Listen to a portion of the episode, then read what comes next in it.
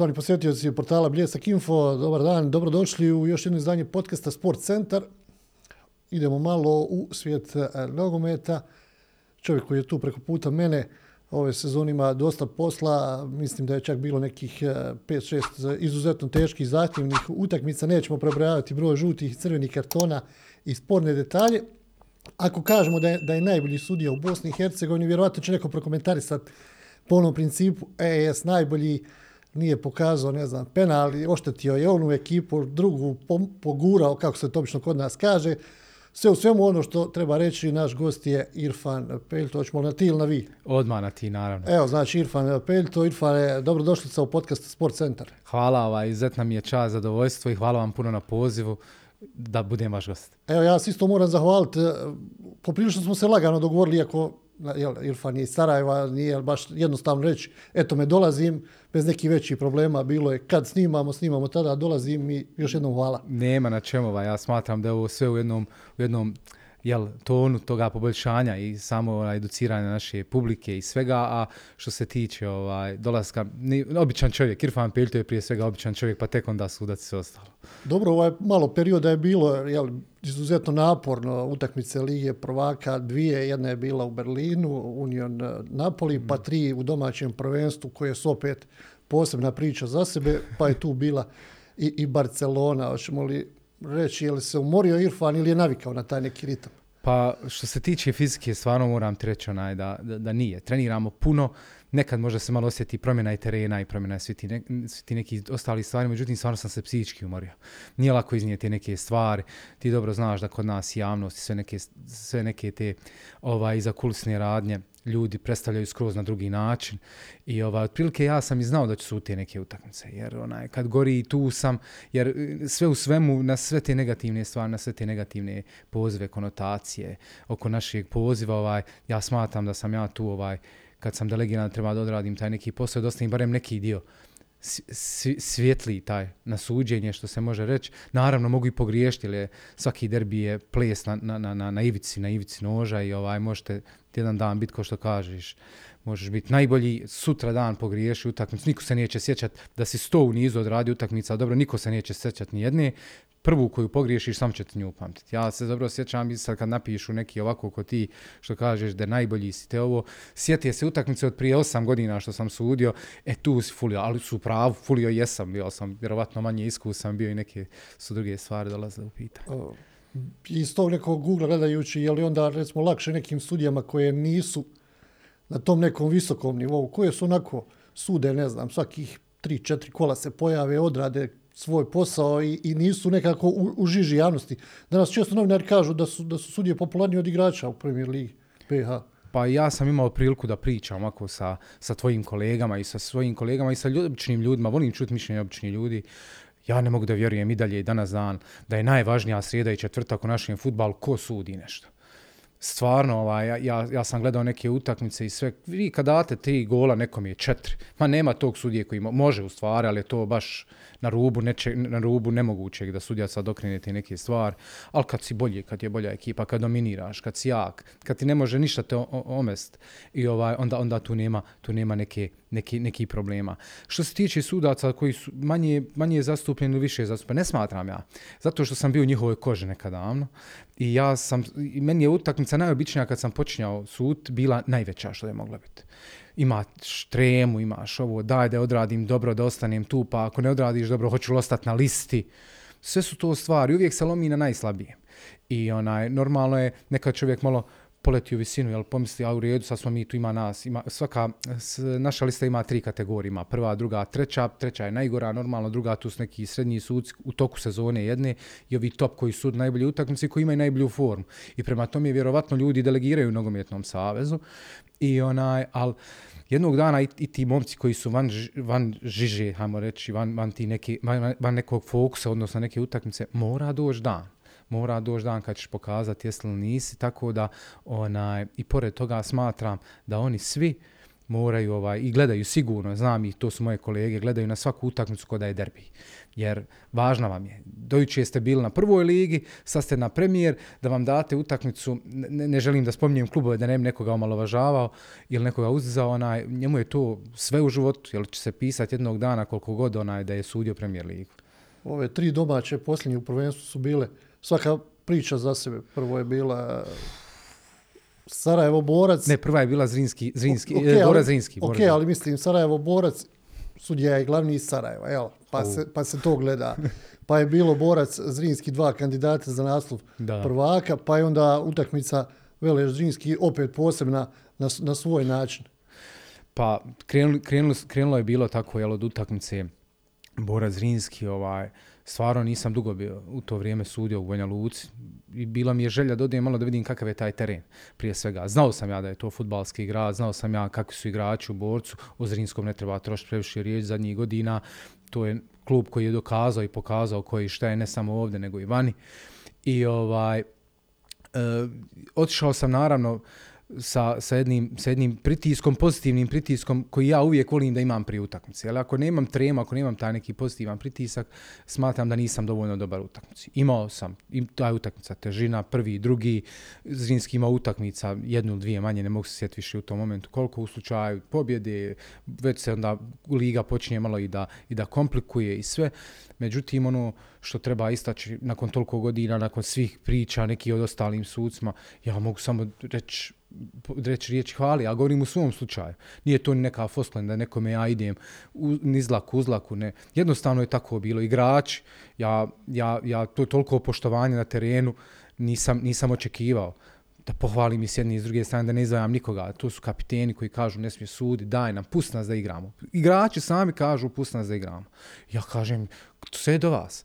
Jer ja kad pravim analizu sa svojim sudcima, o svemu, ja kažem, ako igrači budu htjeli da igraju lopte na utakmici, mi se nećemo vidjeti. Ako oni krenu da se udaraju, ne možemo ni mi valjati. I tako ta utakmica prošla super, međutim za- ona je počela 15 do 8 na večer u nedjelju i mi smo jel, završili oko 15 do 10, 10. U auto sjedam, idem nazad za Sarajevo, oko 3 sata se vozim. Kući dolazim, mijenjam, morao sam nove kopačke kupiti dan prije, zato što su mi te mokre bile ovaj, u Banja Luci, da bi imao za utakmicu Union Berlin koja se igra u utorak. Union Berlin, Napoli, odma avion ujutru 5 Beč, iz Beča dalje, kako smo išli konekciju, ne mogu se sjetiti. Imao trening u ponedljak, imao treninga, nisam spavao, znači ta u noć sam vozio sve i direktno na aerodrom, ali te ne. Imali trening regularan na terenu na kojem ćemo sutra sud, prekustra sud Ligu prvaka, Ligu prvaka odradili kako smo odradili, bila utakmica tvrda.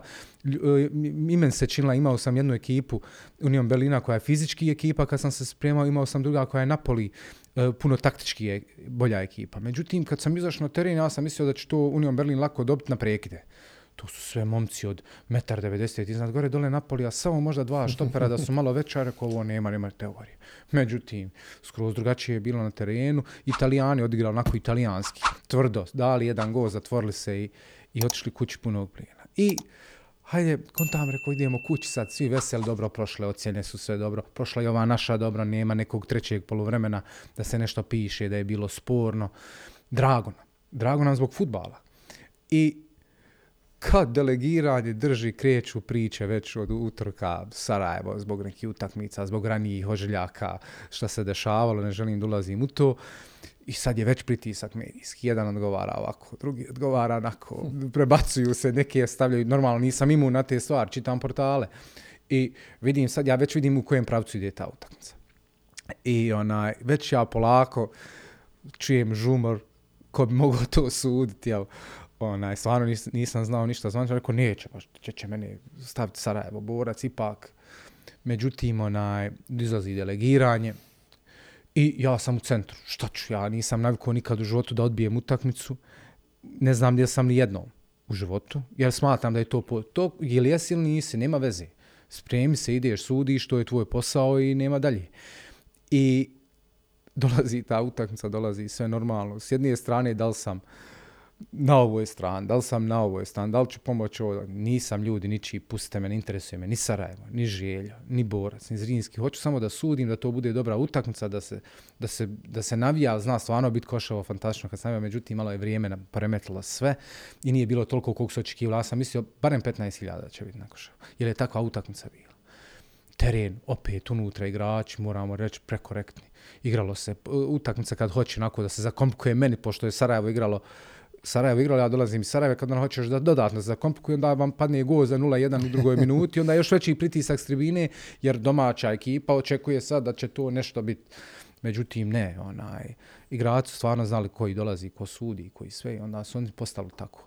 Utakmica je bila fenomenalna, bio jedan taj crveni karton koji je futbalski crveni karton. Dobro, momak htio da zaustavi nekim grubim startom protivnika, hvala Bogu nije ga povrijedio svi su na terenu prihvatili crveni karton, samo on nije kad sam gledao snimak, on nije ni, ni svjestan šta je uradio. I onaj, međutim, on kad je shvatio šta sam, zbog čega sam da sam objasnio, izašao i stvarno mogu reći da je i ta utakmica koja je stvarno imala medijski fuj konotaciju. Ti, ti natpisi, ti, ta prepucavanja, to davno nisam vidio. Bojim se uvijek reći, ali ne želim uvijek, želim da izađem iz tog kolosijeka političkog nekog prepucavanja. Jer ne želim da u sportu bacujem to, iako je to teško malo kod nas. I isto je stvar, isto je nedjelja, isto je 15 do 8 i opet je onaj, sreća tad sam bio kući, pa sam brže stigao, jel? Isto stvar, ista, ista, ista procedura. Samo što sam uspio da odspavam dva sata, onaj, uspio sam to da malo da onaj, sebi ušparam i opet isti let, upet za Beč, Beč, dalje idemo. Naravno, Barcelona, sad svima nam srce igra, bivši evropski prvak, sve te neke stvari, očekujemo sad treninge, idemo na trening, idemo na stadion prije dan prije ovaj opet da treniramo, jer moramo osjetiti teren, moramo osjetiti sve to linije kretanja, malo da se isp... da, da osjetimo jednostavno. Koliko traju ti vaši treninzi? I, mo, naši treninzi traju od 45 do 50 minuta. Sami smo na terenu na kojim se igra utakmica. Jer moramo da pregledamo dan prije slačionce, mjesto gdje će se zagrijavati igrači, koliko će se zagrijavati igrači, ali vam je sad dozvoljeno pet, e, gdje će stajati kamere, gdje vam je var, var ovaj, monitor, sve, sve, sve se tu naprijed zna. I mi u slačoncama sve odredimo, već se tu Wi-Fi, već se odredi protokol, imaju papiri koji su na zidu, gdje se zna koja ekipa gdje stoji, šta stoji, kad stoji, kad krećemo, već se otprilike već sve, sve unaprijed zna da ne bi bilo nimalo odstupanja od utakmica od početka. Zato, zašto? Zato što jedna sekunda reklame na Ligi prvaka košta Bog zna koliko. I onda moramo biti precizni. I ovaj, kad završimo te sve treninge, kad smo završili sve to ujutru, jel, imamo, imate briefing na dan utakmice gdje se dresovi još jednom pregledaju, vide se da, da se ne podudaraju stvari, kaže se ono što se vidlo dan prije na treningu, vi se zagrijavate na ovo, vi na ovo, imate 5 plus 1 pravo, morate imati te marker, sve u tančine. I izlazimo i onda je prvi sused, dolazimo dva sata prije, zašto? Zato što imamo var, prijetežno smo sad s kolegama iz Hrvatske, Bebeke, meni malte ne stalno u varu. I izlazimo dva sata prije da pregledamo još jednom da li nam rade komunikacije sa varom, da li provjeravamo onaj pomoćni, ima tu i pomoćni monitor, ima i pomoćna komunikacija. U slučaju da zašteka glavna, automatski ima druga tu. I provjeravate go online tehnologiju, bacujemo lopte, gledamo da li satovi rade. I onda dolaze igrači Barcelone. I sad kad kažete Barcelona, ono kažeš, tu očekuješ neke gromade. Međutim, kad sam vidio da su to sve sitni igrači, mali, onako... Dobro, promijenila se malo postava Barcelona. Promijenila se skroz. Ja sam očekivao da je sad, da imaju, da imaju veće igrače, da je, da, je, da je Gavi možda malo tu negdje sa mnom. Međutim, to je nešto malo sitno. Da je Lewandowski, ali sam već sudio ranije, da je krupne, nije, on je tu. Ja kad se ispravim, kada u svoju malo grbu ispravim, ko što trči možda mi od futbala ostalo, onda smo mi tu negdje. Jedino Rauho je ovo. Čovjek malte ne, i zanemari ekipu drugu, koliko je ono impresioniran Barcelona. Međutim, to je pogubno za suđenje. Moram ja razmišljati o taktici od šahtara, ko je brz, ko nije brz, ko voli udariti. Imate Rakicko koji je iskusan igrač Debeljuškas, koji je dobio možda 6-7 crvenih kartona u zadnje 2-3 godine. Kad pravimo mi analizu našu utakmicu. Brz igrač, nije brz. Gledamo šta, kako, ko će igrati. Onda, onda nas interesuje sastav interesuje na sastav Barcelona da vidimo da li je to okomito, nije, da li to ide duga lopta, ne duga sve to. Sve, sve su to analize koje se rade prije utakmice na laptopu, ja imam svoj laptop koji nosim samo vani i sve te stvari ranije pripremimo i, i onda prezentujemo sami u timu. I tu ide vjerovatno i, i trener analizirate, hoće li praviti pritisak, Naravno, ja moram, koji ja moram, prave pritisak. ja moram to. Na primjer, mi smo, mi smo, mi kad smo se pripremali, ja sam pripremio naravno uh, kako se zove četom sucu, isto tako situacija kad smo imali, na primjer, kad smo sudili Marseu, pa je tad San Paoli bio ovaj trener, zna, zna, ne- nema teorije da on ne napravi nešto. Tako i bilo. On je morao žuti i dobiti na utakmici, jer je to takav trener. Međutim, ova sad utakmica, da se malo, malo ću pobjeći od teme, finale Lige Evrope, što je Taylor sudio, što je igrala Roma, i s kim je Roma igrala, ne mogu se sjetiti sad ovo, kad je bio problem u, u tunelu, kad je Mourinho napao sudije. E, on, on, previše su mu dali, ovaj, kako se zove, e, slobode, međutim, on je od iz te slobode napravio haos Roma na terenu. Sevilla. Roma Sevilla. On je napravio haos na terenu. Igrači njega slušali, Taylor imao veoma tešku stvar za ovaj za menadžerisat, što mi to kažemo, utakmici iz razloga finale, nemoj žurt, pusti malo, drži. ma. I sad smo dobili instrukcije, treneri, čim nešto malo, Odmah. ako ne znamo, na primjer, trčimo i utakmica je u toku i neko šutne loptu i ne zna se identifikovat ko je šutnuo loptu s klupe, glavni trener uvijek doba karton. Neko dobacio, ne možemo identifikovat ko je dobacio, glavni trener. Uvijek glavni trener. Tako ih na jedan način ovaj, educiramo da trener, ovaj, da trener vodi računa o svojoj klupe. I Barcelona je završila, bilo je fenomenalno. Zadnji opet ovo, nadoknada vremena, bilo je 7 minuta. Da, Spo- Sporno, je ali ru, igranje rukom. Dvije ruke, nije, dvije ruke. pada Joao Felix. Mi onako hladni, više ne znam nija kako ono. Nije, ni, ni, ni jednostavno nisam imao osjećaj da je Barcelona. Nisam ili, bilo tih utakmica ako na traci. Jednu završiš, pripremiš se, druga ide. Tre- Nemaš vremena da se okreneš nazad da kažeš joj, gdje sam bio, šta sam preživio, hajmo dalje. Možda me to i, možda nas je to i vodilo. I stvarno sam mislio, rekao, neće se više ništa dešavati, evo četiri utakmice u nizu, malo da dahnem dušom, onaj, bol, boli više, boli više. Hoću malo i sinu da odem da pričam sa njim. Dobili smo te neke suvenire, dres, to je show u kući. To je show, to je se čekalo na aerodromu, skakalo se, ko, ko, ko onaj Elvir Kremić s onom motkom, daj dres, nisam ja ni važan. Jel, I onaj, i kontam, ajde, rekao, sad će to sve malo, rekao, da se spusti delegiranje, Mostar. Je majko, rekao, Mila, Kakva Barcelona, kakav šatar. to posto, jer ja, ja sam, ja, to nije utakmica neka koja je nepoznanica za mene. To je utakmica možda koju sam ja 8-9, ajde ne budem, da ne idem previše, da nije deseti put, sigurno sudio. Što pod Bijeli brijegom, što u Raptićima. I otprilike sam ja znao šta će se dešavati, ali opet, kad pogledamo mirne glave sad, evo kad prođe u terenu, ona je bila fantastična futbalska utakmica. S jedne strane ekipa koja je uspjela da izdominira, I to je pokazala teren, druga, druga isto nije pokazivala nikakve, nikakve znakove nesportskih ponašanja u smislu da sa tebe moram udarati što ti mene pobjeđuješ. Ne. Znači, igrali su pošteno, muški, bez jednog nekog, možemo reći, grubog starta do te zadnje minute, koji je, opet ajmo reći, futbalski start. Bio je na loptu, podigo je stopalo, pot, udario igrača, i, pardon, udario igrača i to je po pravilima to što jest. Ali nije tu, ni tu bilo neke sad da kažemo nekog mobinga, trčanja na mene, daj što ovo, što ono, malo ono, standardno mora se, derbije. I čovjek je izašao s terena i nastavili smo dalje da sudimo kako jest. Jel? Ono što se dešavalo okolo, to mi ne možemo uticati. Jel? Ne možemo uticati. Ja kao, ja kao sudac neću nikad odlučiti da utakmicu prekrijem, pogotovo derbi, ako nije ugroženost igrača u pitanju. Jel? I onaj, ono, kad sam, prvo smo ih upozorenje je bilo bacanje njih bakljada, sve, sve, sve, sve, hajde, okej. I onda je bilo, počeli su u jednom, jednom dijelu stadiona da uskaču navijači u teren. Smatrao sam da je ugrožena sigurnost ovaj, ne samo igrača, ne samo stručnih štama, nego možda i naša. I zašto rizikovat držat ljude tu da ga neko udari? Zašto da ne? I onda ja moram prekinuti utakmicu. Hajmo mi prijatelji moji u slačoncu, malo ćemo se ohlat, nek ljudi donesu ono što je propozicijama određeno, ima krizna sobga, donesite da vidimo šta ćemo raditi, kako ćemo raditi i onda da se vratimo na, na teren za igru. I tako i bilo. A onda druge stvari ne želimo, naj, ne, neću ni da komentarišem, one su viđene sve, sve i ne treba im davati nešto na značaj. Nije fino ih vidjeti, ali ne treba ih ponavljati. Snosit će posljedice ko treba da snosi posljedice i onaj, na kraju mogu reći onaj, da, su, da se zahvalim svim ljudima u moje ime i moje ekipe na pozitivnim komentarima, na pohvalama i na svim tim stvarima. B- prija, prija nakon pijet utakmica koje smo nabrali, teško ih odgledati, a kamol odsut. Da, ono što je jako zanimljivo, jel? E, Irfan Peljčević iz Sarajeva i kad završi se dan sutra, posle utakmice, dva dana, on dolazi u grad, dolazi među raju svoju, vjerovatno među tom rajom ima one koji navijaju za jedan klub, za drugi, za treći. I vjerovatno dolazi u neku situaciju, neću reći konfliktnu, ali dolazi u situaciju da malo priča se o toj utakmici, da neko upita da kaže kako nisi sudio ili zašto si sudio. Bude li takvi Ma, situacije? to je neminovno. I Ja, ja bi bio, znači... I, jel uvijek nekako mora se sudija pravdati? U, pa, sad, je li to opravdanje ili nije, ali ja pokušavam stručno da pričam. Ako ne mogu da stručno pričam, ja, ja ono, ne, ne želim da sjedim tu.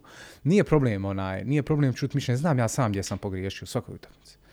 I ona, ja razumijem ljude, ali ovaj, da se priča, priča se. Ali kad, sjednu, kad uživo sjednete sa njima, kad ste vi tu, onda je malo to područno. Nema tu napadanja, nema tu... Ne, on kaže, pa jesi li mogu, pa možda, ono, okolo kole.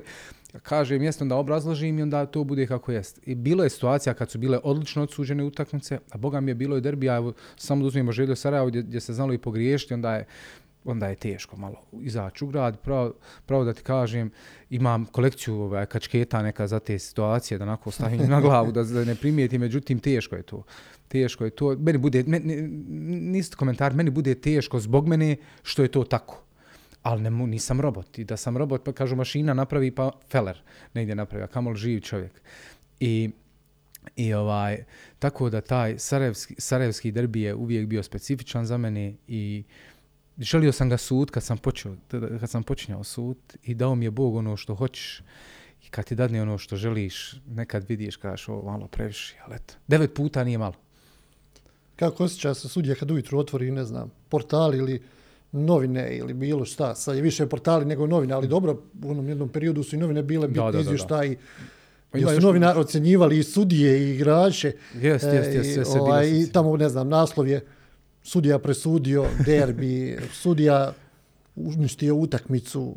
Pa moram ti priznat onaj, da iz početka karijere je bilo teško. Bilo je teško podnijeti te stvari kao mladom sudcu koji je, koji je želio da napreduje kad pogriješiš, onda kad čitaš te neke stvari, bude ti teško. Međutim, svat, počneš vremenom da shvataš da to nisu ljudi koji su uopšte možda ni sportski nastrojeni neki likovi. To ja volim reći, smijali smo se, to je koji crtani likov, no, sjedi je kući za tastaturom, ovdje je ono u potkošulji, jel, ovdje mu je čaša kafe i ovdje je ona masnoća od Senfal kako je jeo nešto, jel, i on meni komentariše da li sam ja nešto ili nisam. Jer onaj, kasnije vremenom, kasnije vremenom, ovaj, je, pošto nisam imao nikad tih društvenih mreža, onaj, sam jednostavno počeo da, da, da ono, budem imun na te stvari. Imam struku, struka me interesuje, sam sam prihvatio poziv kojim se bavim, da će biti kritika, uvijek će biti kritika, evo da se vratim na derbi. I kad je perfektno osuđeno, onda vam ulaze u aut, u faul, jer onda ne, kad nema Traže penala, kad nema penala, žuti, crveni, onda ide faul. I uvijek, ja znam kad idem na derbi da ne mogu valjati. I jedno, jedno sedam dana jel biraš da, daš se voza trolejbusom ili će se voza tramvajima. Znači, ako se vozaš trolejbusom, znači dobar si želji. Ako se vozaš tramvajem, znači da možeš uvijek proći vamo ovim dijelom čaršije. Jel? I onaj, tako da, da me ne pogađaju, ne pogađaju, pogađa me struka i ljudi do kojih je stalo. Meni, iz moje, iz moje ove, ajmo reći, ove, ove branše sudijske, kao i, i porodca. Jel, jel, dobro, jel svi znamo da im, ko je kući, ko je, ko je kriv za ovo sve gdje sam ja danas sudac. A, koliko već u premijer ligi Bosne i Hercegovine? Tamo sezona 12. 13. Jeste, 12. Je bila 13. prva. Prva je odmah prekid. Koja je to bilo? utakmica? Odmah ovdje u Mostaru dobio sam utakmicu Zrinski e, Rudar Prijedor. Bilo je u jednom momentu 1-3 i onda je nevrijeme. Šije, sedam puta je nestajalo struje, ter terje, bilo je vode, katastrofa koliko je bilo vode na terenu. Baš, baš je bilo veliko nevrijeme, ja sam prva utakmica prekid. Prekid i onda jel drži, jel prošlo dvije trećine, Koliko, da, dvije, i onda, onda kasnije su oni donijeli odluku to tamo tim pravilnicima, jel, da, se, da nije prošlo dovoljno da se registruje utakmica i, sa, i onda je sudio, narednu, narednu utakmicu sudio kolega Rade Vukasović i bilo je 0-0 i tako da smo tu, zaokružili tu priču. Kako u tim situacijama vidjeli smo ono, sudija uzme loptu, kad je natopljen teren i onda se ona baca na određene dijelove, ako ne odskoči dva ili tri puta, ili kako se računa, Jednom ako ne odskoči. ako jednom ne odskoči, Meni je strah ovo sad što ću reći, onaj, jel onaj, kad, kad pogledamo malo u bliskoj prošlosti neke terene na kojima se igralo, ovo, ovo što ja sad ispričam, neću uopšte ići u prilog nikome. Ali ovaj, tako je, onaj, pričam s čovjekom koji razumije ove stvari, tako da onaj uopšte nije sporno. Lopta treba da se baci, ona da odskoči barem jednom, da može da, da, da, da odskoči od zemlju, da bi bilo iole, iole nešto, barem ono e, futsal, kao da odskoči stegom, barem malo, da kažemo imaju neki minimalni uslovi. Ali eto, mi smo nekako navikli da improvizujemo u životu kroz sve, tako i ovdje futbal, navikli smo igrati i waterpolo i futbal i sve, tako da samo nam kapice još neka fali da podijeli se da, da možemo razkovati igrače. Spomenuo se tu činjenicu da je puno lakše kad su, kad su igrači drugačiji na terenu, mm. kad je utakmica otvorena, kad se igra otvoreno. Ja. Kako je sudi, ne znam, kad je utakmica usporena, kad nema prilika, kad jedni i drugi razmišljaju samo da ne prime go. To su utakmice ovaj, prijetežno za opstanak. Najlakše je sud, vjerovali ne, derbi utakmice. Jer to su, to su ekipe koje znaju igrati lopte, koje su u vrhu i koje su navikle da igraju lopte. I onda očekuje se, uvijek je ono velika ampa, aj, bit će problema zategnuto, navijači, golovi, ko će, šta će. Međutim, oni u terenu, ko što su sva ova tri derbija bile, odigraju korektno. Ja kao sudija se uopšte ne spominjem. Međutim, kad imate borbu za opstanak, pa ima i onoga gore sidraša, pa bat, pa laka, pa aj, pa faul, pa laka tusta, pa klizeći jedan, pa jel prvi žuti, jel drugi žuti, pa nabi. To su stvari koje nas ubiju. I onda sam stalno u žiži. Pš, faul, pš, faul. I onda, na primjer, navikli smo, navikli smo mi, mi smo krivi sudje, počeše u prvo od mene, da je sviramo neke kontakte koje ja, na primjer, vani ne bi svirao. I onda vremenom se navikne, čitava liga, I jednom nek ne svirniješ, nek istoga padne go, a regularno, na primjer, nije faul, znači, svi mediji su sutra na tebi na leđima, a je li faul, nije li faul, i zavisi sad ko je jači, jel, da, onaj, da, da, da, da, da izgura pravdu, ali onaj, uvijek je bilo teže meni barem su tu takmice za opstanak i ovaj taj, taj taktike futbala su skroz drugačije. Jer onda kad odemo, jer imamo sad na primjer terene dobre, gdje imamo dobre terene, imamo dobar futbal, gdje god malo ne valja sa teren, već krene nabijanje, te ja trči s jedne na drugu stranu, aj, paci se, blato, njima mrsko što moraju tu igrat, njima mrsko što moraju nas gledat tu, što i mi piskućemo naku pravdu, im dijelimo, a oni znaju da, da, da jedva čekaju da samo odu s tog terena s te močvare, jer on nabije lopto, ona ostane iza njega. Jer kak gledali smo, trči igrač, hoće da zabije gol, jednom on ispred lopte, lopta iza njega. Ne idi kako se, kako se situacija popravi, ispravi kad ono se stvori gužva. Pa ne znam, deset igrača oko glavnog sudije. Pa. pa neko priča lijevo, neko traži desno, neko psuje, neko galami, neko gura, neko vuče sudiju. Kako se to rašisti? Ka, šta uradi sudija u tom trenutku? Je li najlakše povući karton, pa smir, kako se to obično kaže, sudija je smirio kartonima, mm. ili, ili se, vidjeli smo u Engleskoj, Mm. I najžešći dueli, onda ih onaj sudija pozove, pa kaže nešto priča s jednim, pa s drugim. I nikom ne pokaže ni karton. Da, da. E, pa prije svega, prije svega onaj, to, to, ako ćemo problema pričat na, po UEFA-noj, uputi ovaj, svaka vrsta mobinga, minimalno jedan karton ili dva, zavisi kolika je grupa oko vas, da pokaže da ne može se vršiti mobbing. Zašto? Ja sam već svirao to što sam svirao, a to teško mogu ispraviti ako nemam var, a nemam ga. I sad ti meni još dodatno vršiš pritisak na mene, pa normalno da neću promijeniti svoju odluku. Ja sam je već donio, je kakva je, takva je. I možeš samo ti još više kartona da dobiješ. E sad, zavisi od utakmice, zavisi od igrača, zavisi od sudije. Na koji način će pokušati to da smiri? Da li će kartonima, što bi bilo ok ako se vidi na snimku da je to vrsta mobinga, da ga okružuju kao ono hijene kad napadnu, ili, ili ću ja to probati na svoj neki menadžment, pa zont, pa kapitene, hajdemo polako da smirimo, dajte, nemojte. Svirao sam, pogriješio, pogriješio, ako vidimo na snimku da sam pogriješio, ja ću vam se izviniti, ako nisam, vi se meni izvinite. Naravno, on se meni nikad nisu izvinili, a njima jesam.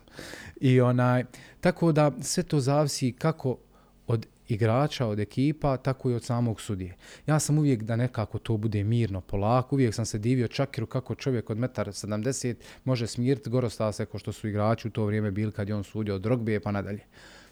Polako, kad igrač vidi vaš govor tijela da ste sigurni, jel, on vama, ako vidi da vi krenete hodat, on zna da vi niste sigurni. Pa gledate stenta, pa on, e, gdje ga još pritisak napravim na njemu jer nije siguran.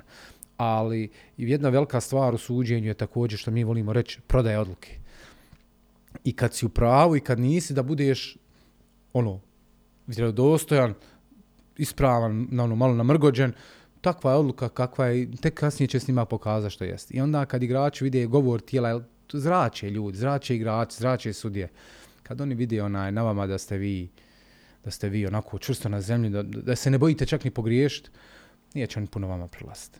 Koji su treneri u Bosni i Hercegovini pravili ovako pritisak najveći na sudije i koji su igrači onak, koji igrač najviše vole ući u tu neku konverzaciju sa sudijom, sa potrebom i bez potrebe?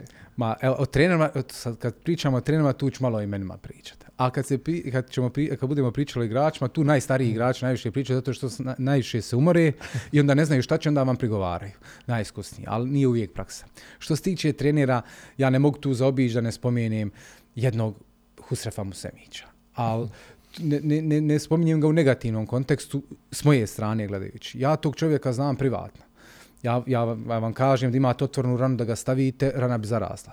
I to su ujutru desi, na primjer, prije utakmice i vidi vas, sve vas pohvali, prvi minut na utakmici, to je lom. To je lom.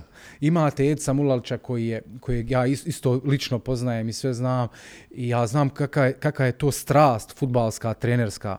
I onaj, ali on je takav na terenu. Sad ja treba da gradim autoritet na takvim ljudima. Imate, s druge strane, potpuno mirne trenere, kao što je Vinko Marinović. Bilo je isto teško jedno vrijeme su, uh, je, uh, trener Karačić. Bio je strašno težak za, su, za sud, pogotovo kad je bio malo u jačim ekipama. Vjerovatno je malo osjećao i, i da je, ima jaču ekipu, ali znao je. Znao je. Naprimjer, malo ljudi ko zna da je Vlado Jagoć bio sudac. Da. I ne možete vi Vladi Jagodiću baš ono, jel, prodavat neke fore. Čovjek poznaje.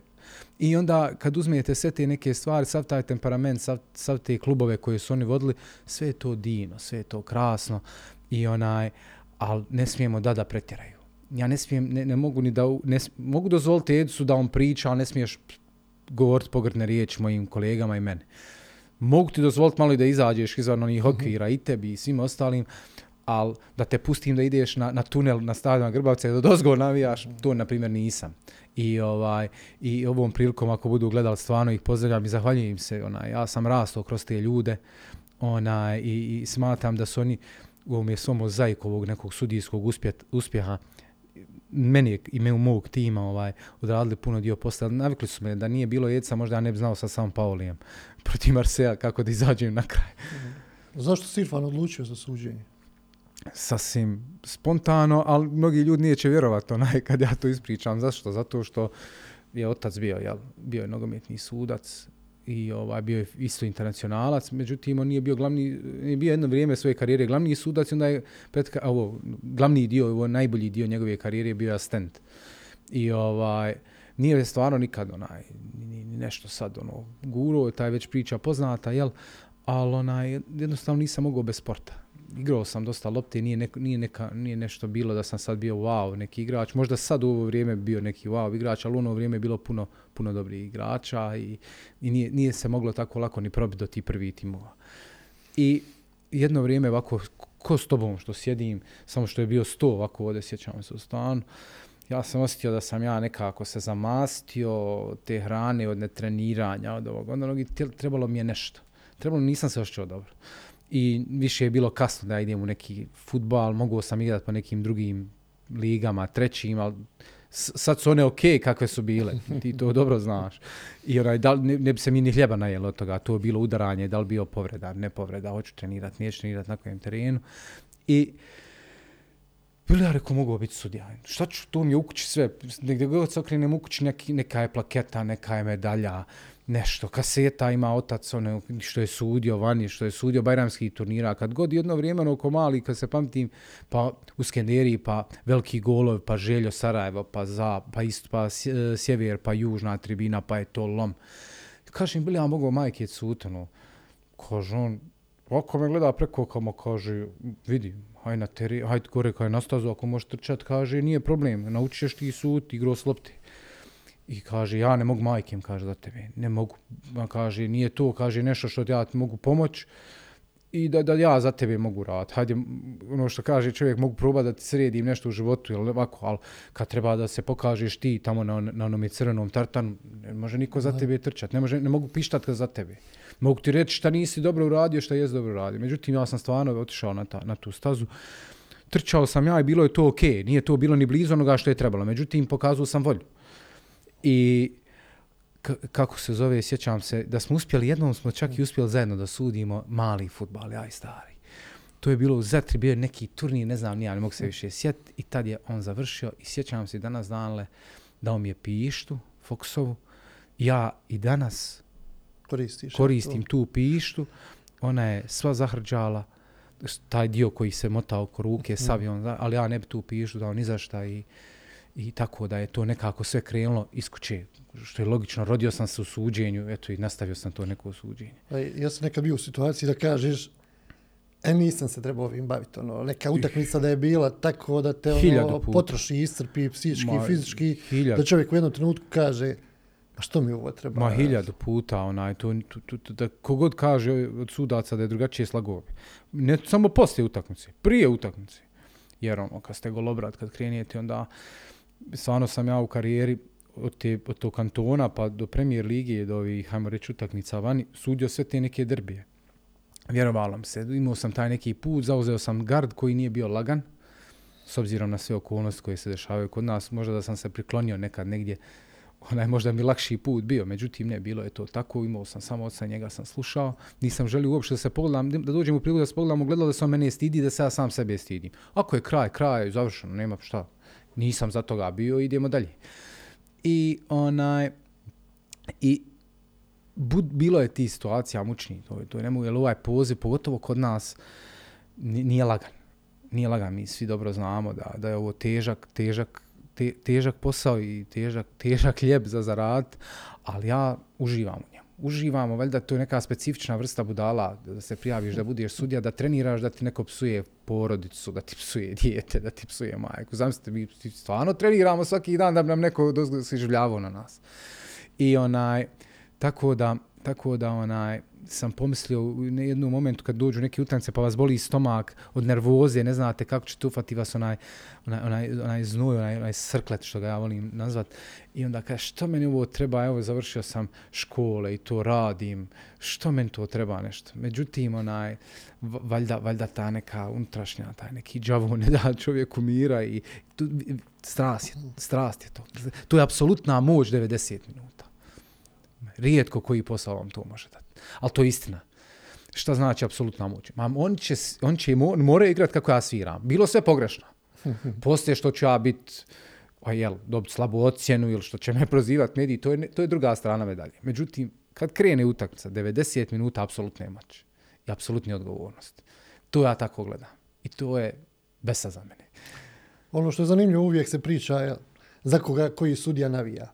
Malo mi je čudno da recimo, ok, većina sudija kaže ne navijam ni za koga, neutralan, volim ovaj klub, poštujem ovaj klub, a opet mi je malo čudno da recimo ta isti sudija nije bitno ko je, kad nije na terenu, kad se ne bavi, kad nije na poslu, ako već iz tog grada, ako je blizu tog nekog kluba, da ne ode na utakmicu i ne znam, navija za taj klub na neki određeni način. Ne mora on biti neko ko će biti sa šalom, ko će popet se na ogradu, ko će, koji će nešto raditi.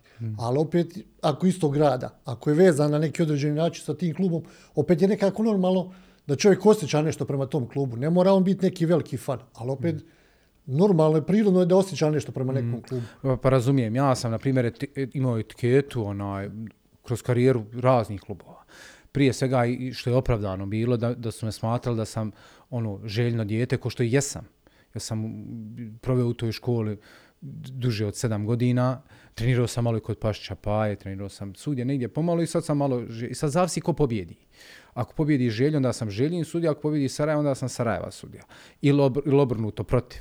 I ovaj, Uh, isto bi, u zadnje vrijeme sam iz Rinskog sudja i to sam čuo i ovaj, ok, ja šta ću prihvatam, jer ako sam njihov, njihov sam, ali teren govori jedno, ja imam izuzetan odnos sa svim klubama, sa svim. Znači ne postoji ni jedan odnos, ni jedan klub da imam, ne, da sam na nekoj ratnoj nozi ili nešto, da imamo neke animozitete. Nema, to je tako stvarno.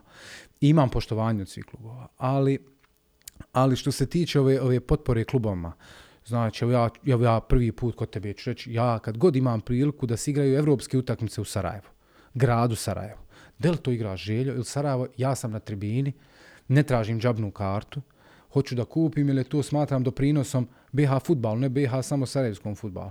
Ja da imam priliku, jedno, jedno vrijeme sam ono bio ispred, ispred Saveza, pa do, isto ko što nas vani dočekuju, Do, sudija, da. dočekam ja sudje svoje kolege, dođem pogledam, svaki ću, i normalno ću navijati za klub koji je odavde. Jer ovo što je Zrinski uradio za futbal s ovim plasmanom u grupnu fazu, to je za sve nas plus. Znači, ako ne, navi, ako ne podržavam ili ne navijam za klub iz svoje države, znači ja, ja ne navijam za sebe uopšte. Jer Zrinski je nas isto sa, na- sa jedne i s druge strane ovaj ugurao u futbalski svijet, evropski futbalski svijet. Eto, mi smo ko sudijski, ali opet sudije se malo manje vidi. Naravno, broj jedan je reprezentacija i, i sve te stvari. Ali onaj, da mogu podržati, da mi je bliže Banja Luka, ću bi gledat. Bi, da bi, evo, evo ovdje javno kažem. Gdje god imam priliku da gledam naš klub, otiću da gledam i to ne sam otiću s porodcom, da gledam da navijamo za njih, jer smatram da je to nešto sportski i sasvim normalno, da me niko neće gledat kroz to. Ja, imao sam ja i nezgodnih situacija kad su igrali i Željo i Sarajevo, pa vam neko izvuče sliku tamo, jesi li ova, jesi li onaj. Ja ne krijem, ja sam rekao javno, jesam ako je to rekao moje, moj grijeh što sam bio, što sam igrao lopti u Sarajevu za želju, zato što mi je bliže bilo, nisam mogao nigdje drugo i onaj, to je okej, okay, prihvatam taj grijeh i jesam, eto, nek bude da sam to što jesam, ali kad uzmete činjenice, fakte, devet derbija, jedan samo pobjedio željo kad sam ja sudio, jer da sam se vodio srcem, vjerovatno bi 8 od 9 pobjedio, a nisam. I onaj, i, i, i, i, i, i tu, tu su te neke stvari koje ja smatram normalnim. Smatram normalnim. Zašto ja ne bi podržao klub? Kad igraju međusobno, izbjegavam. Izbjegavam. Ne, ne, neću da idem na utakmicu kad igra Sarajevo s nekim drugim klubom Željo s nekim drugim klubom. Mogu na derbi otići, to sam- dajem sebi za pravo da mogu da nisam, ali je rijetka situacija kad ja mogu otići na derbi da pogledam. I ovaj i, i, i, i tako da onaj ja tu ne vidim nikakav problem iako je to evo opet javno govorim ako je to moj grijeh što sam podržao nije problem i slike ću pokazat onaj ne, nek, nek mi sudi nek i meni sudi ja E, I ono što mene naravno interesuje, ja vjerujem i većinu ljudi koji nas slušaju, prate u ovom trenutku, VAR. Kad se tek pojavio VAR mm, na terenima, činilo se kao dobra stvar. Međutim, kako vrijeme prolazi, kako se pojavljuje sve više i više dilema, neki diskutabilni situacija i uz VAR, čini mi se da, da ima ljudi koji jel, i nisu za taj VAR. Nekako mi izgleda, ok, sve ispravlja se, može se popraviti greška i pomaže sudijama, pomaže igračima, ali imali smo situacija gdje, gdje se VAR pregledava, ne znam, po 5-6 minuta, ljudi su već postigli gol, mm -hmm. ili je trebao biti penal, pa nije, pa su otišli u slačionicu, bukvalno, mm -hmm. pa se vraćaju, vraćaju na teren. Kako stvari funkcionišu? Evo, Irfan je sudio Europsku mm -hmm. ligu, ligu prvaka, mm -hmm kako to funkcioniše taj VAR? Da objasnimo ljudima. Iz, izuzetno dobro si poredao stvari, onaj, razumijem to čemu pričaš, jer to nije samo problem bio, sa, kamo da kažemo, sa strane gledalaca ili, ili ovaj novinara, ili tako se. Mi smo u UEFA, kad je uveden VAR, imala je UEFA problem. Upravo zbog toga, jer VAR nije uveden da se nešto gleda 3-4 minute. VAR je nešto za, eh, uh, oči, uh, eh, eh, za nešto čisto i očigledno. Šta to znači? Ako sam ja nisam dosudio penal, a imaš jasnu sliku da se dosudio, znači faktički crno-bijelo, zovniješ me to, traje 15 sekundi, ide dalje. I ovaj, VAR, šta je čar futbala kao, kao sporta? Nikad ga nećemo moći dovesti da on, da on je pod, pod jednu liniju. I to je dobro. I to je dobro. Uvijek nešto mora nešto imati malo da žulja, ono što kažemo u životu, pa tako neki žulja u futbalu.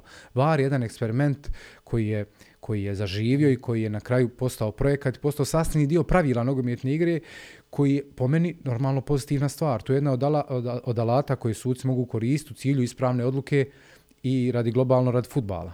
Da ne vidimo, malo prije smo neformalno pričali ovaj, jel, o Francuska, Irska ili neke druge utakmice, ne želim sad da ispominjem, da ne bi jedna ekipa ostala, jel, ovaj, bez velikog oštećena bez velikog takmičenja rad neregularnog gola, koji se može tako brzo dokazati. I ovaj, šta sam ti reći, uh, ja znam to radovanje i to sve u globalu izgleda veoma ružno. Oni se izveselije, skaču. Možda čak i dobiju karton u tom slavlju, skinu dres jer, a, i bez obzira što VAR poništi, na primjer, go, ne, skida, ne, ne, ne poništava se u tom slučaju žuti karton, jer on mm. dalje se nesportski ponašao. Ima tu malo šira slika koja dovodi do problema tog dugog provjeravanja, međutim, futbal evoluirao, da ne kažem, postao jedna vrsta, nije u stvari postao, on jest biznis. Je. Znači, jedan biznis gdje se vrte milioni, ja volim često se nasmijat, kažem, doktor izmisli lijek da odnu mu diplomu, a kod nas šuta loptu, zarađuje milione, jel? I ovaj, smatram sa svog stanovišta da je VAR veoma pozitivna stvar. UEFA svaki put, evo sad zadnji put smo imali da je prosječna jedna intervencija oko 27 sekundi, slagaću vam, ovaj, po, po, po VAR intervenciji. Znači već se to s one dvije, tri minute spustilo. Još su oni poboljšali to vrijeme, jer nekad se, najviše se tu, na primjer, gubilo vremena na, na offside-u i na crtanju linija. Međutim, sad na Ligi prvaka poluautomatski VAR, poluautomatski offside, tu odmah imate kompjuter, kalibrira, izbaci vam je li on ovo lišni ili nije. Eto, mi smo imali sreću prvi put da je upotrebljen taj sistem na našoj utakmici. I to Briž Leverkusen bio je offside za nokat. Ali dokazao, dokazao ovaj kompjuter i šta, otiđi, pokaži. Kako stvari to. funkcionišu? Oni prozovu varo Da. iz sobe, iz ja var sudim, sobe. regularno sudim, oni su, oni imaju, oni gore da bi pričali, moraju pritisnuti gum. Jer ne bi bilo dobro da ja trčim da slušam gore što neko priča o var sobi ili, ili tako nešto. Okej, da mi, da mi reportažama koncentraciju. ne. kolima i A oni me ne čuju skroz. I ja sad imam situaciju, jes, nije, ja kažem, za mene je ruka u prirodnom položaju, za mene nije kazneni udarac i idem, ja dalje sudim. Sudim kod da nema vara. I lopta izađe prvom prilikom, da li u out, da li u corner, goal out, nevažno. I ja sad ne pokušavam odmah da bude ruka na, na, na, na uhu, da ne bude da je suđenje postalo samo var, samo mi odmah var, nego pokušavate ono mangupski malo da kupite vrijeme, ili ne žuri ni golman, možda ni ono dijete ne žuri. Međutim, on kad već dođe da izvede, ili poslije kad izvede se lopta, ne može se var vratiti. Var se ne može vratiti čim lopta krene dalje. I čim on krene ima A var, znači ima var sudac, A var sudac koji prati uživo program i on kaže Irfane zaustavi, još uvijek pregledavam. I onda ja dajem znak pištom, kažem ja stani malo da pregledamo gore. Imaju ljudi rade da vide da li je to ispravno što sam ja rekao. U slučaju da je ono što sam ja rekao na terenu ispravno, oni meni moraju dati informaciju da je provjera gotova i da mogu da nastavim. U slučaju da nije, oni preporučuju on-field review ili da pregledam snimak na terenu. Ja naravno uvijek ću pošat suce, iz var sobe da pregledam, to je preporuku da pregledam i vjerovatno tamo kad dođem, ako sam rekao da je ruka u prirodnom položaju, ona nije bila, ima jasan snimak da nije bila u prirodnom položaju, to neće trajati provjera više od 15 sekundi. Vidjet ćete da ste pogriješili, tup, tup, tup, idemo dalje. Međutim, nije uvijek podmoranje da kad vas zovni sudac da pregledate snimak i kada vi pregledate da morate promijeniti odluku. Ja ako smatram i dalje da sam ja u pravu, ja ću se vratiti na teren i reći ostajem pri svojoj odluci, idemo dalje. A evo sad smo imali situaciju Italija, Ukrajina, ovu utakmicu gdje nije bilo nikakve provjere. Sporan detalj je opet pod Bi, bilo je provjere. Provjere je bilo sigurno, nego su oni smatrali da je sudac donio ispravnu odluku na terenu. 100% je provjera bila. Nego, nego čim ne piše var, ček ili nešto, ljudi misle da nema provjere. Provjere su konstantne. Za obični kor, ono, za, ob, za obične neke situacije. Kad padne igrač u kaznom prostoru, var mora to pregledati. Bez obzira je li to bezazleno ili nije. On mora to pregledat. Međutim, oni su toliko stoizverzirani ljudi, istrenirani posebno, da oni to brzo pregledaju odmah, sve znaju tačno kamere koje su pozicionirane, ima po 36 kamera. Imate operatera koji tačno zna šta da vam pokaže, jer je kroz jednu ruku edukovan kroz, kroz sudijski posao. Nije to samo postaviti čovjeka koji zna s kompjuterima raditi, vraća vam situaciju da vam, ne. To je jedna od situacija koji kad mi budemo uvodili var, će biti veoma važna. I tačno je u pravu si što kažeš da neko taj var voli, nekoga stvarno ne voli. Evo, mi možemo reći zemlja koja je sto puta naprednija od nas i, i futbalski, a i, a i ovako ekonomski i sve, ovaj, Švedska ne želi da uvede var. Evo, Šved, Ja. Švedska nema var. Ne žele. Klubovi ne žele. Klubovi ne žele. I onda počnemo da, da, da neke stvari redamo. Hoće, neće, hoće da ostave nešto što je izvorno, neće. Evo, gledam i Engleza, se šprdaju s varom. Meni je ono šprdanje. Ono, nije, ono nije uopšte var.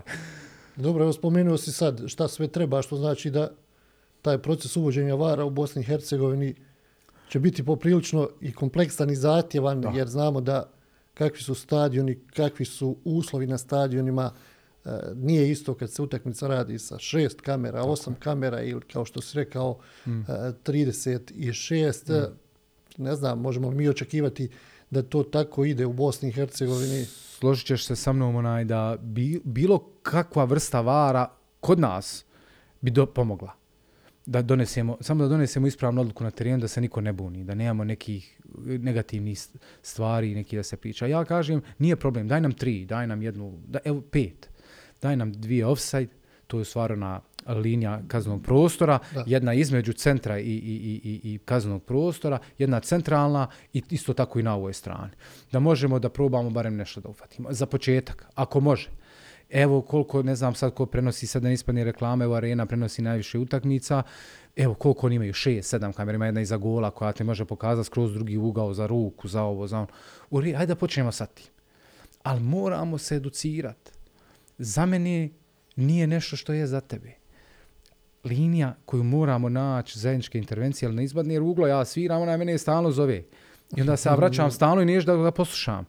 Na, nećemo praviti cirkus. Nećemo praviti cirkus i onda moramo ove operatere završiti. Moramo vidjeti pozicioniranje, što kažeš, problem s infrastrukturom, na kojoj će visini biti kamere, na kojoj neće. Ali opet kažem, bilo kakva visina nam je dovoljna da mi možemo. Ja bi dao sve na svijetu da smo, evo sad zadnjih pet godina, bare mogli ove TV snimke da pregledamo samo da, da bude ok, da ljudi ne misle da oni koji ulažu u sport vide, vide svrhu nekog tog ulaganja. Jer ja smatram tim ulaganjem u sport da će i sami igrački kadrovi i, i da će više djece omasovljenje biti popularizam futbala, da će se izgrati ti stadioni. Ne znam, ono, stvarno jedva čekam ja taj var da se uvede kod nas, međutim, samo želim da počnemo.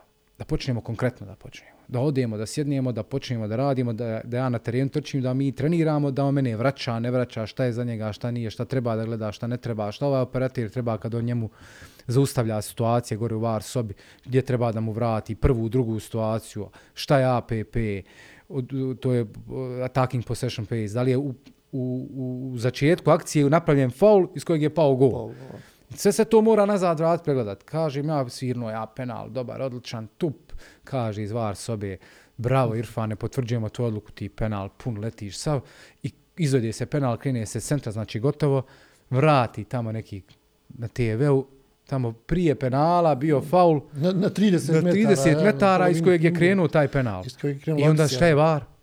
Kako ću ja objasniti bilo kojem klubu ili, ili ti ili bilo ko, zašto smo uveli var? Opet će biti teorije zavjer, meni gledaš, tebi ne Da gledaš. ne bude u Africi, jel, ono, ne znam, nikakva utakmica bila kad su skopčali, jel, onaj monitor, pa ono čekali. Jes bilo je da- nedavno u Brazilu, gledala sam u Brazilu, bilo ono kad su na vrata krenuli da uđu, da, Da. provale. Bilo je u Poljskoj okrenuli su onaj kombi, su bili srušili. E, pominješ taj var i to, evo, pričamo o tim utakmicama Lige prvaka, bila je dosta zahtjevna utakmica. Feyenoord, Celtic. Ovu, ta je, ta je najteža bila. Prvo što je mislim. Dekuj krcat, atmosfera paklena, navijači Feyenoorda takvi kakvi jesu. Celtic, opet nezgodna ekipa, si, jel, klub sa velikom tradicijom. Koliko je bilo? Bila su dva, dva poništena gola. Bila su, bila su dva poništena gola, bio je jedan kazni udarac i dva, dva crvena I kartona. dva crvena kartona. D- S tim što je na jedan crveni bio nakon 6-7 minuta igrač Celtica na terenu. Ne, ne, ne, bila su dva u rasponu od pet U minuta. 5 minuta. Okay. Jest. I onaj, e, ja bi volio svi ljubitelji futbala da imaju priliku jednom u životu da odu na The Kajp i da osjeti tu atmosferu. Sudio sam pre 74.000 gledalaca, to je bilo Union Berlin, Napoli, ni blizu mi nije bila atmosfera kao što je bila na The Kajpu. Specifičan stadion, specifična akustika, navijači, pakleni. Pakleni, to mi nije prvi put, ja dolazim drugi put, još mi je gorije drugi put bilo. Imao sam osjećaj da su još, da su još žešći prva, prvo, prva runda lige, prva, prvo kolo lige prvaka ove sezone, e, dvije ekipe koje su jednačene. I to su ekipe koje vi smatrate da će biti treći. Pored At- Atletika i Lacija, nekako vam je logično da, da to, ali je grupa izjednačena i teška već ovako mm. na prvu. I očekuju neočekivano. Jel? Mi smo mislili da će Feyenoord, jer je Feyenoord bio i favorit i dobro je staju u ligi, bio je prvi, Celtic je nešto malo kašljuco, imao je neki Japanaca je doveo. Koreanci, Japanci. Japanci. I onda malo nepoznanca bila i tako kad gledaš ligu, kad, gleda, kad sam gledao analizu njihovih utakmica, sve on na, nabuše, one standardno, one 3, 4, 0 ekipe koje nisu. Jel, ali međutim, gledao sam protiv Rangersa, tu je bio problem kad sam analizu pravio. Eto, Feyenoord mi je bio jači, te Ajax, te ovo, te ono, te s PSV-om. Međutim, na terenu kontra. Uze Celtic loptu, poče valjati, drži, ne da jedna situacija, jel penal ruka, nije druga situacija, jel, jel offside, jel, jel sam nago ide, jel crven nije, sve to mi nekako gazimo. Kroz blatu i čupamo se, ne, ne propadamo. prvo probleme je završilo sve kako je trebalo i onda je malo došlo do izmjena nekih igrača i dolazi do, dolazi do situacije kada smo svirali kazni udara za Feyenoord, ja sam malo bio pokriven u toj situaciji nekako iza lijeđa. Međutim, Davor je odlično vidio situaciju i sugerirao mi da je to penal i da je ruka, i on je meni dao informaciju da je ruka bila u prijedjelu glave. 99% slučajeva kad je ruka u prijedjelu vrata i glave, penal. pogotovo čini nije što je penal, nego ide i disciplinska mjera žuti karton, međutim u slučaju nosi težinu jer je drugi, drugi žuti. žuti ja. I šta ćemo, mi smo donijeli, a vjerujem svom asistentu i jednom i drugom slijepo, to su moji, ja ne znam kako bi bez njih. I ovaj, I hajde, na kraju var, mi sad čekamo, strepimo, strepimo, ja ti moram reći da strepiš, šta će ti reći var? Jel, jel potvrđujem ti odluku ili dođu vam da pregledaš ili nije? I kad ono, čuješ, ono, conf, ono, decision confirmed, drži, ne daj, onda naraste, pluća budu kao, kao ja volim reći Trebević. Mogla bi se odmah utakmi za još jedna sud. Mogla bi se još jedna sud, onda više nije problem ni kartoni, onda ja njih šamaram, onda tjeram, ajde, bježi, izlazi odavde iz, iz kaznog prostora, onda puno ti raste, puno raste samopouzdanje. Ali nema stajanja. Međutim, nešto 3-4 minute, 5 prošlo, jedan žestok start sličan ovome vamo, u Mostarskom derbiju, ja to upatim. Ja direkt crveni karton, ali nisam čekao. Ono što je smrtni grijeh na UEFA je, da se, da se, da se kako sakrivaš iza vara. On to ne vole, jer ne žele da izgube e, suca kao čovjeka koji donosi odluke na terenu. Primijećeš nekad suci kruže okolo povrijeđenog igrača, hmm. čekaju tajni signal, svi imamo mi tajne signale, kad je nešto žuti, kad je pogrešan korner, kad je ovo, da probamo izvući situaciju. Međutim, kad previše čekaš crveni, nije logično da previše čekaš crveni. Ma ja, ako nije odmah, nije ni bio. Znači, nis ga vidio. Ma ja. Nis ga vidio. Nisi ga vidio, jer crveni kad vidiš to je nemoguće da ti ne pokažeš crveni. Ili ne pokažeš žuti, ako hoćeš malo alibija pa da se kockaš. I on je bio taj start, ja sam pokazao odmah crveni karton i sad čekaš. Normalno, neki igrač trčave, neki onaj leži povrijeđen. Vidim ja već on kako drži se za mjesto gdje se drži, da sam ja to ono što sam vidio otprilike u tom djeliću sekunde, da je to to. I odmah odluka stiže od ozgo, kaže, ono, odlično, sve si super vidio, crveni karton potvrđujemo i sad je to još više, sad ja već idem u utakmicu koja je ekstremno teška, sad ja pretendujem za ocjenu koja je iznad prosječne, sad to ide na nešto drugo. I onda se dešava ova dva poništena gola, jedan smo bili top, jedan je bio veoma mali, var je morao to ispraviti, ali je to normalno. To su preporuke neke koje mi znamo i koje mi gore imamo od UEFA, tako da u globalu slika je bila veoma, veoma dobra i prva utakmica i odmah su ti naši klipovi ovaj distribuirani ostatku Evrope da se pokaže što se očekuje od nas. Naravno, onaj, ja sam dobio stvarno fine, fine, fine kritike, ali ujedno uvijek kad vam dadne UEFA kritiku, uvijek vam kaže hodaj po zemlji. Jedna utakmica ti može čitav karijeru uništiti. To je istina živa. Brendan Rodgers, znam da nije posle utakmice nešto, ja sam gledao na, na, na BT Sportsu, znam da nije nešto previše On je najkorektniji bio. Suđen je rekao, ok, nismo, imali smo dva igrača manje, nismo se nešto navikli igrati sa dva igrača. I rekao je za ovoga malog da je neiskusan, da, da je dobio crveni karton, nije, pa čitam ja, mislim, ne, neosporno je to, to su ljudi koji stvarno, on je prišao, čestitao na kraju, to su ljudi, to su nivoji. I onaj, vi ne, ne možete, ne, ja ne znam kako da opišem to, to je zadovoljstvo biti tu, bez obzira i kad valja i kad ne valja. Imao sam ja i nezgodni scena, Ivan, Sari me znao, što mi žargonski volimo reći, opro me znao, opro me na mediji izjama, to je šo, ali sve ja bio prav. Ali džaba, on... Bilo je, je tako, Feynord Lazio je bilo prošle sezone. Lazio. Devet kartona je bilo, jedan crveni. Devet, jedan crveni, pa sklu, na klupama kartona, to je bilo show. To je, I, to je bio revanš četvrt finale, ne, prva. Ne, to je bila uh, zadnja, zadnja utakmica u grupnoj fazi, međutim, uh, možda ćeš se sjetiti, uh, u petom kolu prije, znači zadnjeg, sve ekipe su imali isto bodova. I na kraju, na kraju šestog kola sve su imali isto bodova, odlučivala je sitna go razlika. razlika. To je baš bila grupa fenomenalna. Znači, pritisak je go je pritisak. Hoćeš primiti, to ćeš dati. To ćeš pobijeti 2-0, 1-0, nije isto. I šta sam ti htio reći, i na Feynordu onda je bilo tako, ali vidi, što ja nekad stvari, ne vol, nekad mi se ne sviđaju, mi smo, mi smo ludi za negativnim stvarima. Naprimjer, pročitao sam jedan naslov, kažu, poslije utakmice Feyenoord, gdje sam se ošćao da letim, da imam krila i to ona, ona, ona sokolova krila, da mogu šta hoću. Ja pročitam naslov na jednom, hajde nevažno, sad portalu kaže, Peljto više ne treba nikad sud lig prvaka. Pod navodnike. Tam šta je? Ne, ne, ne znaju nešto što ja ne znam, rekao za čunci. Ne, navijači Celtika su napisali da je ovaj za lutu. Pa normalno da kad sam im dao dva crvena, a što nisu komentare Fener da napisao. I, i, to ubijanje, nije što se to Irfan, tako i ostalim sucima. Ja, Zar je važan komentar? Zar je važan komentar nekog navijača Celtika? Normalno da me neće voliti čim nije pobjedio.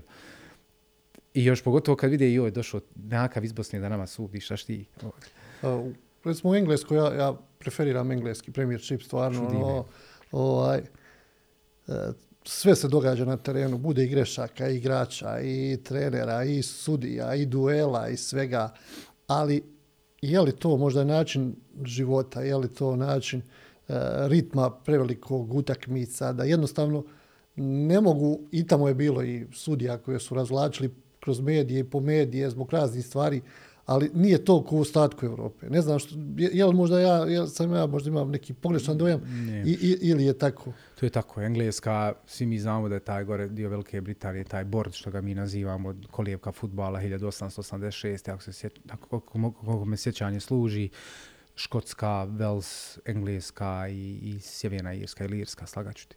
Onaj, su napravili prvi put taj bord odakle je krenuo futbal. I kod njih je futbal specijalno, sve to je poseban stalež. Suci u Engleskoj su specijalan stalež.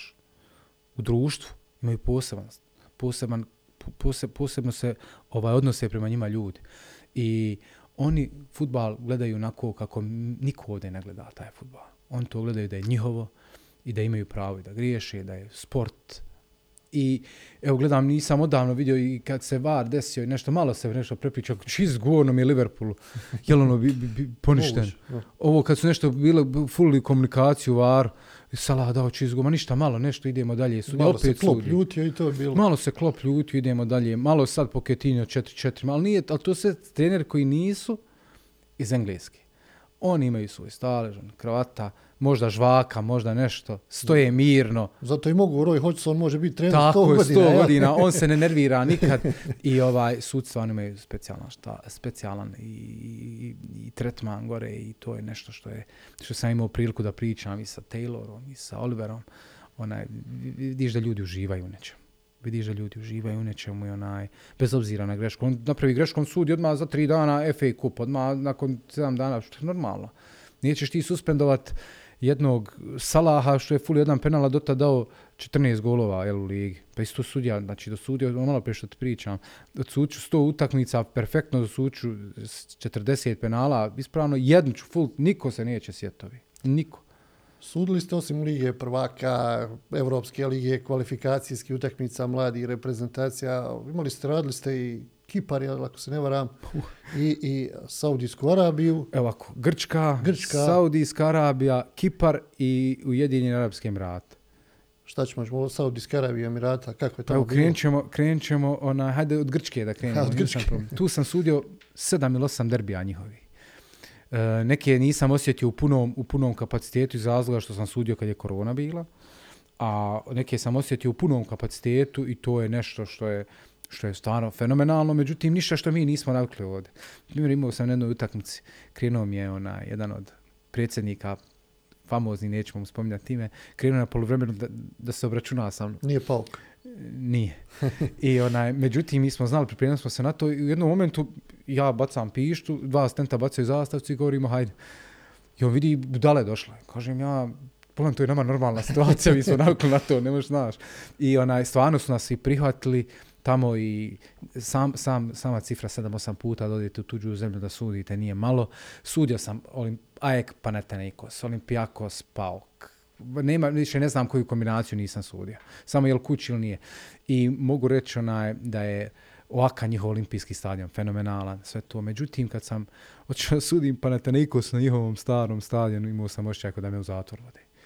Tu je zgrada zelena, oronula, rešetke na, na prozorima i ta blizina te publike, to je tako nekako izaziva, izaziva dozu eh, straha. Međutim, onaj, hvala Bogu, sve je dobro. Prošlo ima VAR, pa variš, išlo. Međutim, i u tim ligama, to je interesantno, pardon, to je interesantno. Grčka i, i, i, i, i, i Saudijska Arabija, na primjer, znaju da ima VAR. Međutim, ništa oni to ne, ne, ne šljive. Oni dalje tebe pritišu. Oni i dalje tebe, kaže, ima var, ma nek ima var, idi gledaj var. Pa gledat ću ako bude, ma idi gledaj. Samo Odmah. idi gledaj, odmah idi gledaj. I oni su odmah trče na var i ti njemu kažeš, de polako, stani, pregledaj. Ako ima šta sporno, otićemo, pregledat ćemo. A, oni oko tebe. I sad najsmješnija je scena, ja čekam da mi kažu iz vara, oni svi oko mene stoje. I sad oni gledaju u mene, niko ništa ne čuje, sad ono čekaju šta ću, a idi bola na mjesto, postavi se, idi radi nešto, onaj, za, zagrijavaj se, budi bolan, drži on, drži temperaturu, ne, oni svi čekaju i to je, i svi pokušavaju da se nagnu, da vide taj monitor tamo kod one klupe, što nije ni dozvoljeno, ali hajde, I, i, i, I tako da mi je ta Grčka ostala uvijek upečatljiva, stvarno bilo je, bilo, je, bilo je dobro i bilo dobro za moje iskustvo. Na, Kipar, na Kipru sam sudio prvo njihov najveći derbi i tu je bilo nezgodno od prvog, od prvog momenta kad sam statio na aerodrom. Svi su znali ko sam, bio sam u hotelu uh, koji je ovaj zagrađen bodljikavom žicom, on je, on je famozan hotel, sve je zlato, ne znam ja šta je unutra pozlata, ali bodljikava žica, svi znaju da sam tu. Znali su taksiti na aerodrom ko sam ja kad sam došao to je bilo između Apoela i Omonije, ovaj, isti stadion, onaj, oni, oni ovaj, koriste, na primjer, kad, kad su domaćini jedni, drugi su zaštari ispred tog kluba. Onda sabotiraju jedni drugima te stvari, neke tamo ono, s loptama, s ovim, s onim, već je to nabrijano prije. Međutim, mi onako, gledamo gdje smo došli, stvarno vruće. Kod njih se to gore, suci bacaju se, ne znam, ja, imali smo priliku da čitamo te bomba na kuću, te na garažu, te gepek, te auto. Hajde, vidimo mi gdje smo došli, ali hajde. Međutim, kako na utakmica ide, ti vidiš da je nekako tu najbolji, onda do 75. 80. je nekako 0, 0, 0, 0, pa vidiš zadovoljnima iz presjeca, je s više faulova, nek završi. I odiješ kući miran, ono, pod bošnjački. I sudio sam još jednu na Kipru, gore, me, gore dok je Mažić bio, jel, dok je, dok je on gore vodio suđenje. Tu nisam nešto bio u elementu, pravo da ti kažem. Bila je utakmica dobra do 90. minute. Tad sam ničim izazvan, produžio utakmicu, nije ničim izazvan, nego je bilo neki prekida, ja sam to procijenio da je 11 minuta nadoknade. I, ali stvarno, to je baš bilo ulijetanje, ovako isto ove neke, neke zezancije koje nisu ne futbalske. Sva, u, u životu mi dužih 11 minuta bije. Penal, tri crvena, klupe ušle unutra. Nije igrač da izađe iz terena koji je dobio crveni karton, sjedi mi na terenu. To je show i rekao sam, nikad više to. I onda nekako prelazimo na drugi, neki, nekako na kontinent, idemo dole na Arabiju. Svi smo mi onaj, svi smo mi svjesni šta je Arabija i šta je sad sve to, ekspanzija futbala, ali imaju stvarno fenomenalne stadione. Ogromno, ja. Znači, to je nešto što, što, što se ne može porediti. Oni uživaju u tom glamuru. Doček je fenomenalan. To su hoteli, ono, u filmoma da vidiš i sve. Ona, I fino je su, pogotovo sad. Sudio sam prije Arabiju, Saudijsku Arabiju i bilo je poteško. Sudio sam u Meki, što mi je izuzetno bilo drago. I ovaj, sad drugi put sam sudio, ali sad, sad ovo je, kad su ove zvijezde počela da dolazi. E, Super, osjeti sad je Super Liga. Super liga i onda vidi se veća prisutnost i gledalaca, vidi se više kamera, vidi se ozbiljnost i vidi se ovaj na kvalitetu futbala, jel? I onda i oni kažu, nemoj ti, vi sudije, pa imamo neki sastanak, pa kaže, joj, vidi, onaj, mi nismo ove zvijezde doveli da ih neko tjera kaj svaku utakmicu. A, do je dotle samo daješ ovim drugima žuti kartoni, jer to je njima njihov marketing. Da. Normalno neće ja dozvoliti da nijedan ni Neymar, ni, ni, ni Firmino udara šakom nekoga na terenu, a da se mi iz oka iskapo, ne, to ne može, da se nema u kojoj Saudijskoj Arabiji. I na kraju jedna je bio izlet o- ova još jedna zemlja, a, što se tiče Emirati, a to isto bila neka utakmica, bila je neka, bili su oni dolazili kod nas ovdje neke pripreme, mi smo se uvezali, drže ne daj, hajde kaže dođi jedno na utakmicu da odsudim, isto tako ono, šta god svirniš, sve na tebe. Ali uglavnom onaj, bilo je dobra iskustva koja su mi pomogla u karijeri. Kako bi se sudije iz Bosne i Hercegovine osjećale kad, kad bi ovaj, počeli dolaziti strane sudije ovdje? Imali smo neki iskustava zemlje okruženja da su neke utakmice jeli, odradile sudije sa strane. Je li to, je li to ne znam, podcjenjivanje domaćih sudija ili je to ono bježanje od toga da se kaže neutralan je došao, ne znam, sudija iz Skoplja, sudio je utakmicu Sarajevo Željo i pritisak, neće se pričati o suđenju, nije pomogao ni jednima, ni drugima, nije bitno. Neki drugi derbi, Uf, dobro pitanje, strašno. I onaj, vidi, onaj, mi smo to već jednom uradili u našoj historiji. Ti se dobro sjećaš utakmice na Kuševu Sarajevo Željo, kad su Švabe dolazili. Play-off za prvaka. tako? Prvak, znači za šampiona. Da. Tad je, tad je, ta, tad je, tad je prvi put da su, da su sudile strane sudje neku našu utakmicu. Ja, pošto sam sad sudja, tad nisam bio sudja kad je ta utakmica bila. Bilo i sad priče neke da, da se za neke utakmice dovedu strane sudje. Ja lično bi smatrao to prvo personalnim porazom. Za bilo kojeg, ne znam kako će to druge sudje gledat, onaj, zato ja ne odbijam ni jednu do sad. Ko je, pa sud, izabrali smo, naša je liga, mi je najbolje znamo i pusti me da sudim. I onaj, a smatrao bi to i porazom Saveza, komisije za delegiranje i sve ostalo. Nema onda, nema onda pojente u rad, jer onda ćemo doći u situaciju kao što je Grčka bila. Svako kolo sudje strane sudje. I onda u perspektivi nemaš sudije za Evropu. Mislim, da li to neko voli ili ne voli, da li to neko želi ili ne želi, to je drugi par, to je druga priča, drugi par ovaj, cipela. Ali ovaj, sma, ja nisam za to da se dovedu. Barem to bio ja koji ću svaku tu tešku sud. Onaj, ja nisam za to, smatram da Bosna i Hercegovina ima veoma kvalitetne sudje i da samo manje ima pritiska na nas tog nekog negativnog negativne konotacije u po pogledu suđenja namjernih i nenamjernih grešaka da bi zašto naše sudije nemaju problema van? Zato što smo mi nav, mi smo ovdje naučili da sudimo i to je to je nama gore banja. Nama nešto malo se neko počerka isto djeca ni junior kad mi ono sudimo trening a ovo kod nas je baš malo ludo i onaj ne bi volio ne bi volio nikada se desi ne smijem reći nisam ja taj koji odlučuje, ne znam sutra gdje ću ja biti kad završim karijeru, ali onaj, ako je u cilju futbala, ako se klubovi baš slože da im to treba, da ne vjeruju nikome, da imamo, da jednostavno napravimo fulu u generacijama sa sudijama, u generaciji sa sudijama, onda okej, okay, ali onda će klubovi snositi troškove, neće savez, tako rade van. Hoćete strane sudije, izvolite platiti. Ali opet uz odobrenje saveza, jer mora se to sve pokriti. Mislim da to nije dobro, isto ako kad bi sad krenuli da iznajmljujemo igrače za reprezentaciju. Koliko je daleko Irfan od eh, svjetskog prvenstva, evropskog prvenstva? Pa nekad bojim se pričati unaprijed, međutim, evropsko prvenstvo je tu. Ja sam među tih top 20-25 sudaca Evrope, obzirom da ima, jel tako, 32 sad, 32 reprezentacije, znači povećao se Broj i broj utakmica i, i sve to, možemo reći onaj da, da realno je očekiva da ja možda dobijem poziv. Ne smijem reći sigurno. Ono što je dobar znak i što želim ovdje kod tebe da kažem, to je da su i Senad i Davor dobili u januaru da idu na kurs astenata sudaca koji idu, koji se pripremaju za euro. Može biti veoma dobar znak i kad sam pogledao listu, sve su otprilike suci, oni koji su najjači suci tu, ne mogu za sebe reći da sam najjači još uvijek, ali sam u toj, u toj eliti. I onaj, realno je nadat se, realno je nadat se s ovim utakmicama koji smo pokazali da, da smo na visini zadatka, da nismo pali pod pritisak ni, ni imena nekog velikog kluba, ni, ni se libimo da, da ne smijemo pokazati crvene kartone, penale, ispunjavamo sve uvjete što imamo. Sudim svoju ligu koju oni prate, moju svaku utakmicu prate, koju sudim teške utakmice i pozitivan je taj neki val koji ide odavde, jel, od samih novinara, tebe i tvojih kolega i ljudi koji se bave ovome, pa hajmo reći do same struke.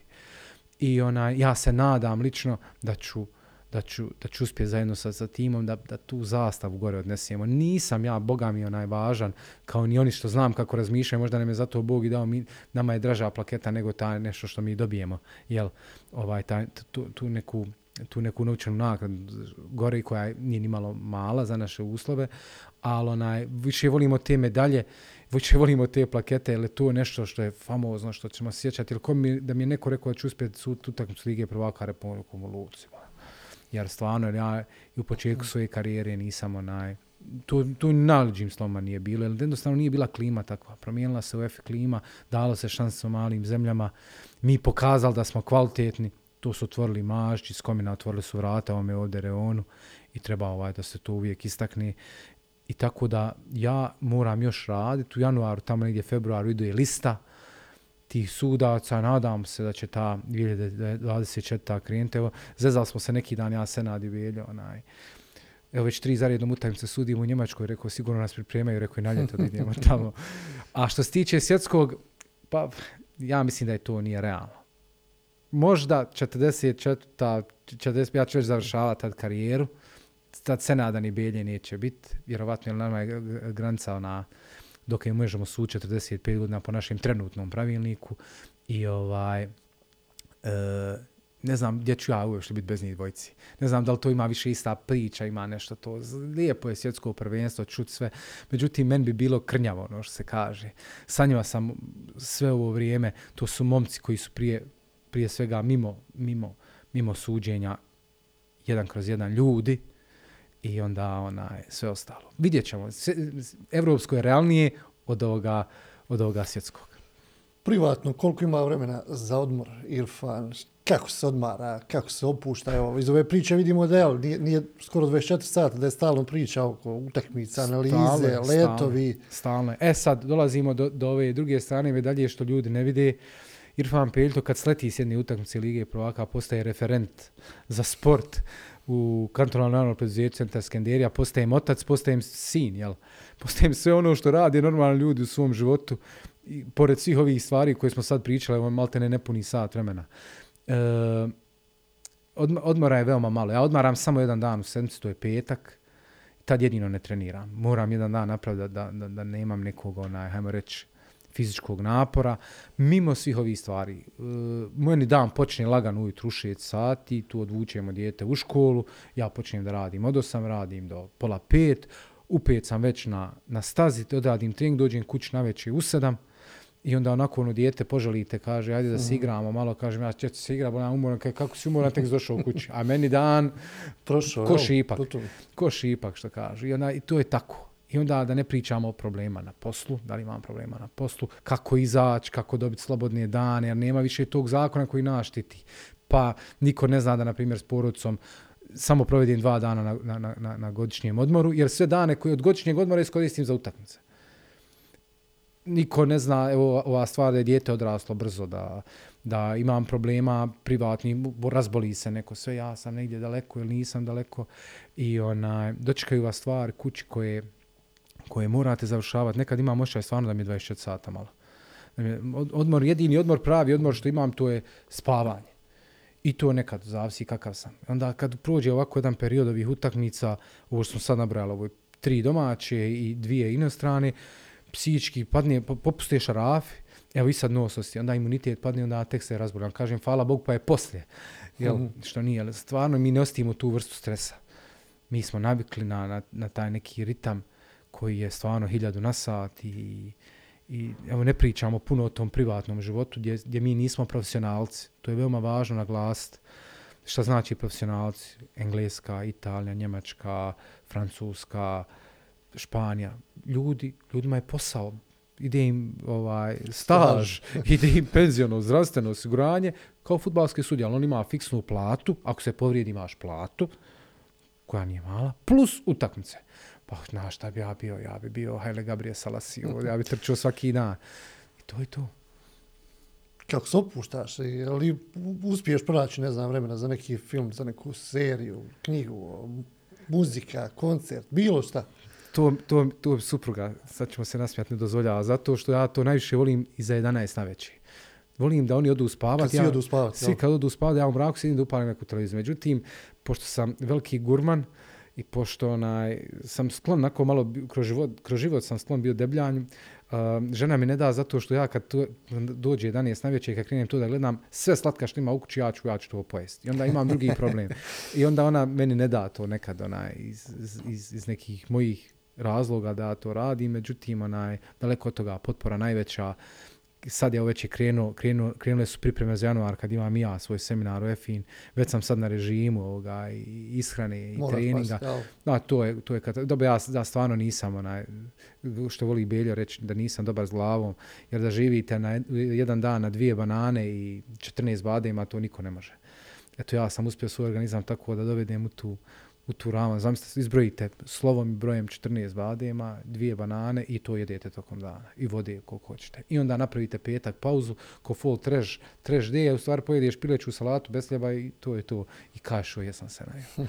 I al, slatko mi je peta i to, to kad izbacim onda sam dobar. A inače, Ništa, znači neke ekipe koje ako žele potkupiti ne mora ići slovo mogu sad, jel? Ma kakva lova? Uh, neki idu sa slatkom, jel? Ma Ima sad i Bitcoin tako.